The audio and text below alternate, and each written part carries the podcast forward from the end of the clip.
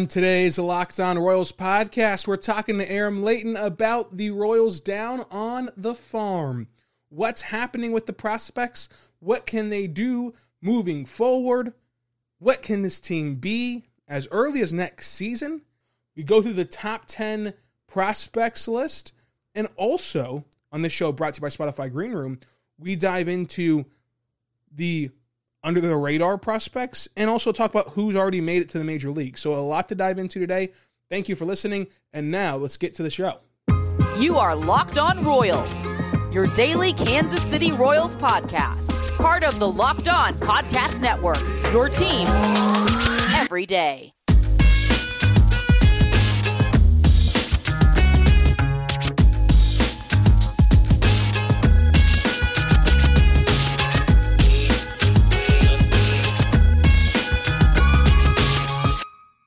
Let's get it going on the Locked On Royals podcast on the Locked On Podcast Network, your teams every day. On today's show, we're going to talk all about the top 10 prospects for the Kansas City Royals farm system and what expectations can we have for this upcoming season whenever pitchers and catchers report in a couple of months and we're back in the baseball swing of things. I'm joined by our Locked On MLB prospects guru and the creator of Just Baseball dot com. Aram Leighton. How you doing today? I'm doing well, man. I'm doing well. Excited to have another system uh, under our belt here as we're going through all 30. And uh, the Royals are a pretty fun one. It is. It's a fun system. It's an interesting system, and uh, I, I want to start here with Bobby Witt Jr. as every conversation will. But yeah, how can we start anywhere else? But we we've now gotten a full season minor league season of Witt Jr. Uh, where he's totally on display and he was the highlight making king at least in Royals circles. What did you see from Witt Jr. this year as somebody who's so deep in the weeds of minor league baseball and did he live up to the hype in terms of did he did he look the part of, of a budding star down there on the farm this year? So to to answer what I saw from Bobby Witt Jr. this year, the, the answer would be everything, literally everything. And we we put out our top 100 prospect list at justbaseball.com, and he's our number one overall prospect. That, that's my number one prospect in baseball, and he just does everything. True five tool player. I mean, the the power output this year was spectacular. The walk rate was strong. The approach was what I was really interested in seeing. I knew he could play defense at a potential gold glove level. I know he's a good runner. I know that he's got huge power, but how much was he going to swing and miss? You know, that was what I was a little bit curious about. And yeah, he struck out at like 25% clip. Who cares? Because the production was there. His strikeout rate remained consistent the entire year. And he's the type of guy that I think you can expect to have that type of production consistently He'll swing and miss a little bit, but he's shown that he can hedge that with walks, produce the power, steal bases. He produced a 2020 season in 90 games. I mean, to do that is spectacular. He was one stolen base away from a 30 30 season. It, was just as good of a year as he could have. Human highlight reel at shortstop. There's every reason for Royals fans to be pumped on this guy. I think he's big league ready now, and he has the potential to be one of the best shortstops in the game, you know, pretty quickly. That is, of course, a great way to start the episode. Now, as somebody who's been following this farm system and, and has been uh, doing it in, intently and, and, and intimately as you have, here in Kansas City, there's been this talk for really since 2016, since since this all rebuild, you know, kind of started again, about 2022 being the year, and 2022 being the year where the Royals are going to be back in the playoffs and uh, being uh, back where uh, they, they want to be. And there's rumors where the playoffs might get expanded this year uh, with the CBA, however that all transpires. But understanding the talent level that the Royals have in the farm system and uh, which of these talent levels are going to be, you know, ready for 2022.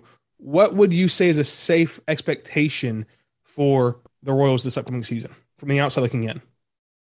Uh, in regards to prospects, I think they've got a lot of help coming uh, and a lot of guys that are knocking on the door, which is really exciting. I think the Royals showed a lot of potential this year at the big league level, and and they were a fun team to watch at points.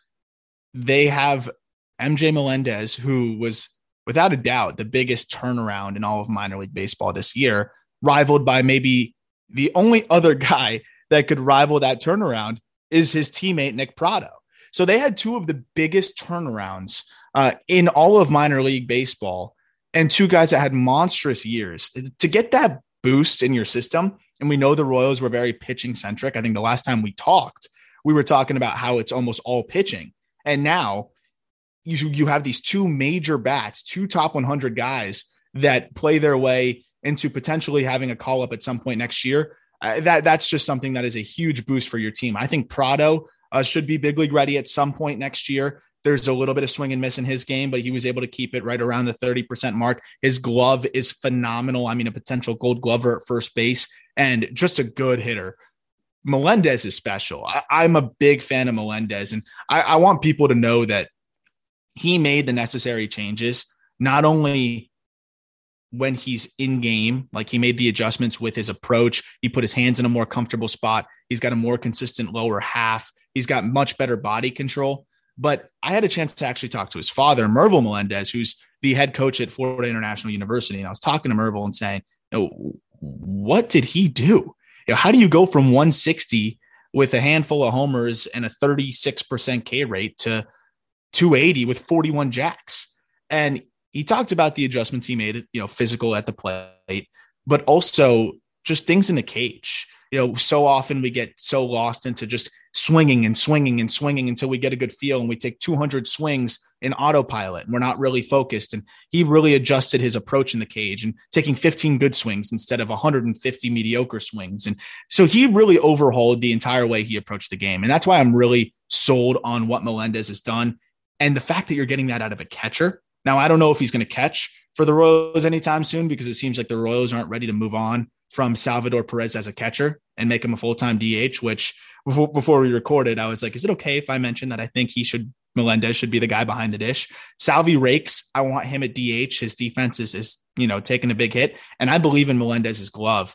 And he's also got the intangibles. His dad is a head coach in college. He's always been a guy that's been considered a heady player that calls a great game. And regardless, I'm excited to see what he's going to learn from Salvi, even if they have him at third base or wherever else they're going to put Melendez. He's going to learn a lot from Salvi as it pertains to calling games and uh, just being a leader. And I think Melendez has a lot of those qualities already. So two really exciting players that could end up being, you know, impact players for the team next year. This episode is brought to you by Spotify Green Room. Spotify Green Room is changing the way we talk about sports. That is right. It's the way we talk about sports because it's awesome and it's live and it's like sports radio only it's on your phone and anyone can do it. It is awesome. Green room for watch parties, debates, post game breakdowns, all that fun stuff. Join the conversation, listen to every single day right here. It's Spotify Green Room changing the way we talk about sports. Be sure to download for free the Green Room app currently on all iOS devices. Create your profile, link your Twitter account, and join your group for the latest league updates. So let's say that this is the lineup at some point next season, pretty early on. So they, they almost have the bulk of the season with this lineup. You've got Melendez at catcher, Salvador Perez at DH, Nick Pratto at first base, Bobby Witt Jr. playing second, and then you have Mondesi at short, or you have Whit Merrifield at second, uh, Mondesi, uh, Jr. at short, and Mondesi at third. Some combination of those three guys are in the lineup. Benintendi is out there as well, and then Michael A. Taylor's out there as well. How do you think that that core would fare? Obviously, you would have to throw somebody else in there, but how do you think that core of a lineup would fare along with the pitching of Singer, Bubic, you know, and then Singer, Bubic, and then of course you have the other Lynch and, and and all those other pieces they have in that in that rotation, like Minor also rounding out that rotation. Yeah, you know, I think it's it's a sneaky good team that could catch a lot of people by surprise. Obviously, a lot of it has to do with how quickly we're going to see Pratto up there, how quickly we'll see Melendez up there. I think Bobby Witt's going to have a chance to make the team outright uh, right away. We'll see how service time plays in and all of that stuff. But you know, Bobby Witt is the type of player that I think hits the ground running. And that's really rare. like to the way that Wander Franco did, I think he could be close to that. Uh, he's going to strike out a little bit at the big league level, just and, and then he'll feel it out because he's a guy that seems to feel it out and make adjustments, and I think he's going to do just that. But Bobby Witt doesn't need to hit the way he's hitting in the minor leagues this past year to bring value. He's going to play great defense. He's going to steal bases. He's still going to hit for power. So even if the hit tool is lagging a bit behind, he's going to provide enough enough value to be justifiably your everyday shortstop. I think Pratto, you know, that might be a guy that takes a little bit of time. Melendez's bat, I think, is pretty close to ready. All those guys will help with the core. Don't forget about Kyle Isbel, too. I think if you put him in the right positions, you don't have him against lefties as much. You pit him more against righties and you platoon things, have Taylor against the lefties. You can get creative there and mix and match. And this is a team that I think could be pretty competitive. I actually think the big X factor, which might be surprising to people, is the pitching because I'm a big Brady Singer fan. I want to see him take that next step. He keeps showing his flashes, he keeps teasing us, but he doesn't quite take that next step. I want to see if he can do that next year. Daniel Lynch is a guy that I've really liked for a while now, but he hasn't quite put it together. He still needs that third pitch, especially against righties. Uh, he's fantastic against lefties. Can't quite figure out how to get righties out. Uh, those little X factors with the pitching are going to be interesting to me. I, I like a lot of what they have going on there, though. And I, I think that this could be a team that hovers around 500. If they go and make a move or two, go get a veteran or two, that could be that could be enough to you know put them in a conversation of one of those competitive young teams that just hang around. I don't see too much reason why they can't try to be this year's or this 2022's Mariners. I, really think they could be that type of team. Yeah, you, you and I agree on Brady Singer wholeheartedly. I think that you know, I, I, you don't, you don't want to put the word disappointment on it, but I'm just I think that he's shown so many flashes that you want to see him put it all together because he's just so so so so talented. Now, some one player that did put it all together on the mound this year at the end of the year was Carlos Hernandez, and, and Carlos Hernandez was not in that highly touted group that you and I were fawning over the last two years on this podcast, but he did show up towards the latter half of the season and, and looked excellent. What kind of alteration did you see in his game, and, and do you think it's sustainable or just a hot streak? You know, I, I, don't know if he can dominate to the level that he was dominating at points because he was just so ridiculously good at certain points. But I think when we look at a macro scale, the numbers that he put up are, are somewhat what I think what we can expect from him, which is you know mid threes, high threes ERA. Uh, he'll may not rack up the strikeouts like crazy, but he'll get them in big spots. He'll get guys to get themselves out. He'll get ground balls. He'll get weak fly balls. He'll pitch to weak contact.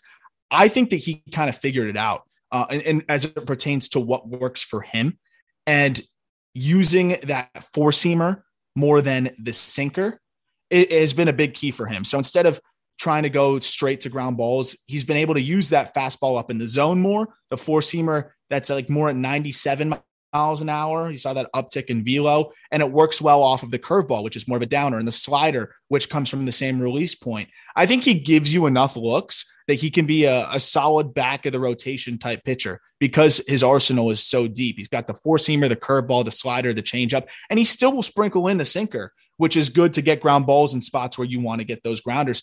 I think that he, I'm very sold on him being a big league pitcher you know, I don't know if he's going to be a, a frontline starter. I think, we, but what you're getting from a guy that, like you said, wasn't even on our radar before, I, I would think that he could be a good innings eater in the back end of the rotation. And, and that's incredibly valuable in today's game, especially on a team with a lot of question marks as to whether these guys can take the next step. I think he's a pretty high floor guy, uh, pitching wise, uh, as a starter.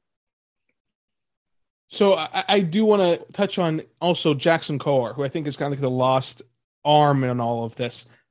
Now that we've had, we're so far removed from like the peak of the hype around Jackson Kowar. What kind of is your expectation for him this upcoming season in this and in his career?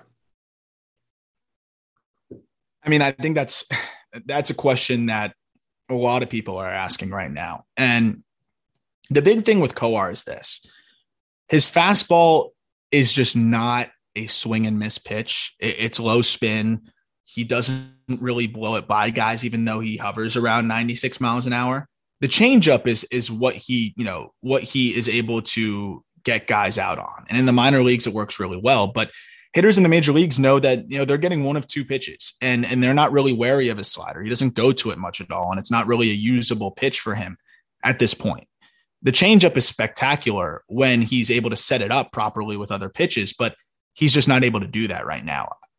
I think we see that he is stuck in between AAA and the majors, and I don't want to call him a quadruple A pitcher because he's, he's better than that uh, potential wise. But right now, where his stuff is at, that's where he's at, and that's why you see him effective at spots in the minor leagues and then kind of hits a wall in the major leagues because guys can adjust to that. Um, and guys will pick one of the two pitches. It's a 50 50 chance, and, and, and they're hitting it out when they guess right. And that's the problem. I think he still has more than enough potential in this game. And I, I think that it's really going to come down to the third pitch. And can he find a way to make that fastball a bit more effective? It's low spin and just doesn't quite have that much life. And that's what's making the changeup more hittable too, because you know what's the what makes a changeup so good? It's because it looks like a fastball until it's not. And right now, eh, they're easier to differentiate, and they're just it's just not quite there for him. So I want to see that fastball find a way to, to try to get some more life on that pitch, and also if he can get a third pitch like that slider going, or maybe even start using a curveball more, uh, that'll be a big factor for him because the changeup just isn't being allowed to play up the way it should because it is a plus pitch.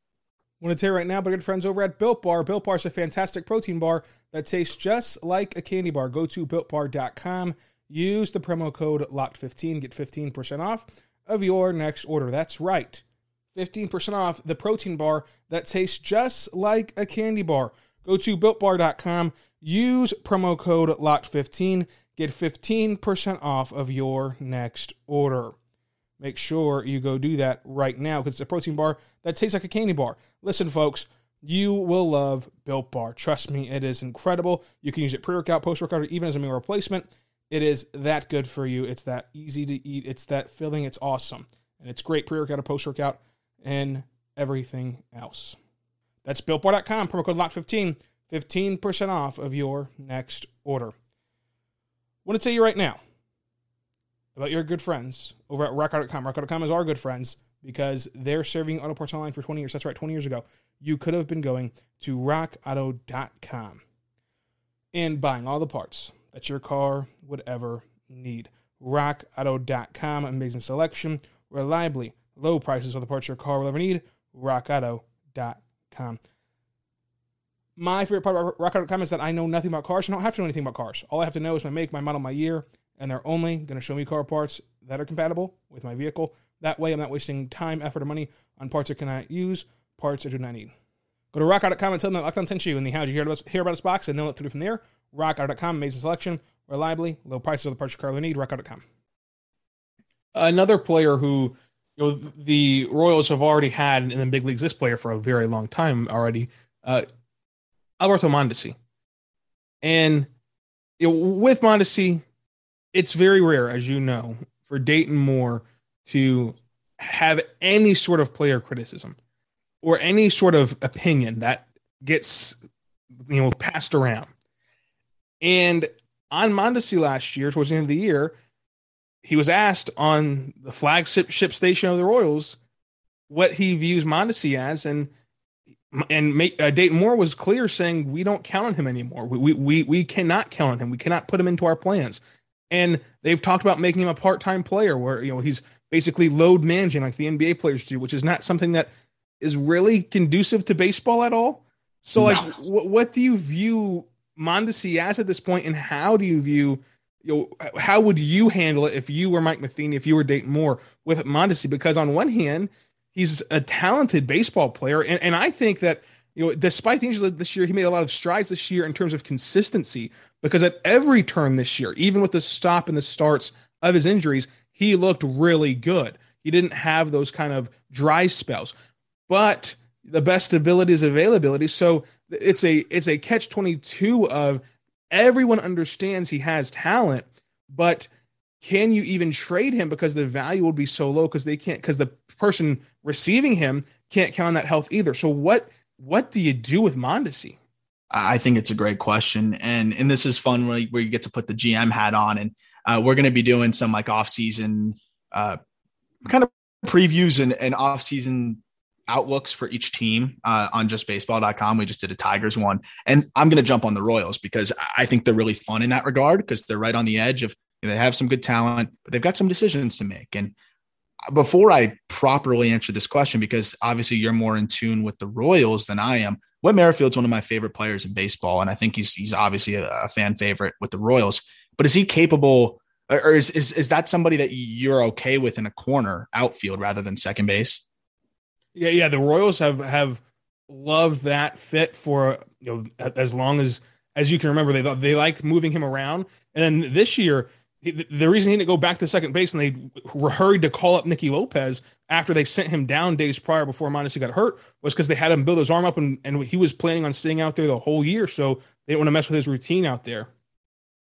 Yeah, that's that's the interesting thing. Is like, so is Nicky Lopez somebody that you're really counting on to be to be an infielder for you as well? Like he had a good year, but I think Mondesi's ceiling is is just so high. Lopez is such a good defender too it's a crowded middle infield there. I would almost try to sell high on Nicky Lopez at that point because I think Mondesi at second base helps preserve his health a little bit. It's a little bit less strain there. And I just think he's so dynamic there. It takes a little bit of pressure off of the bat.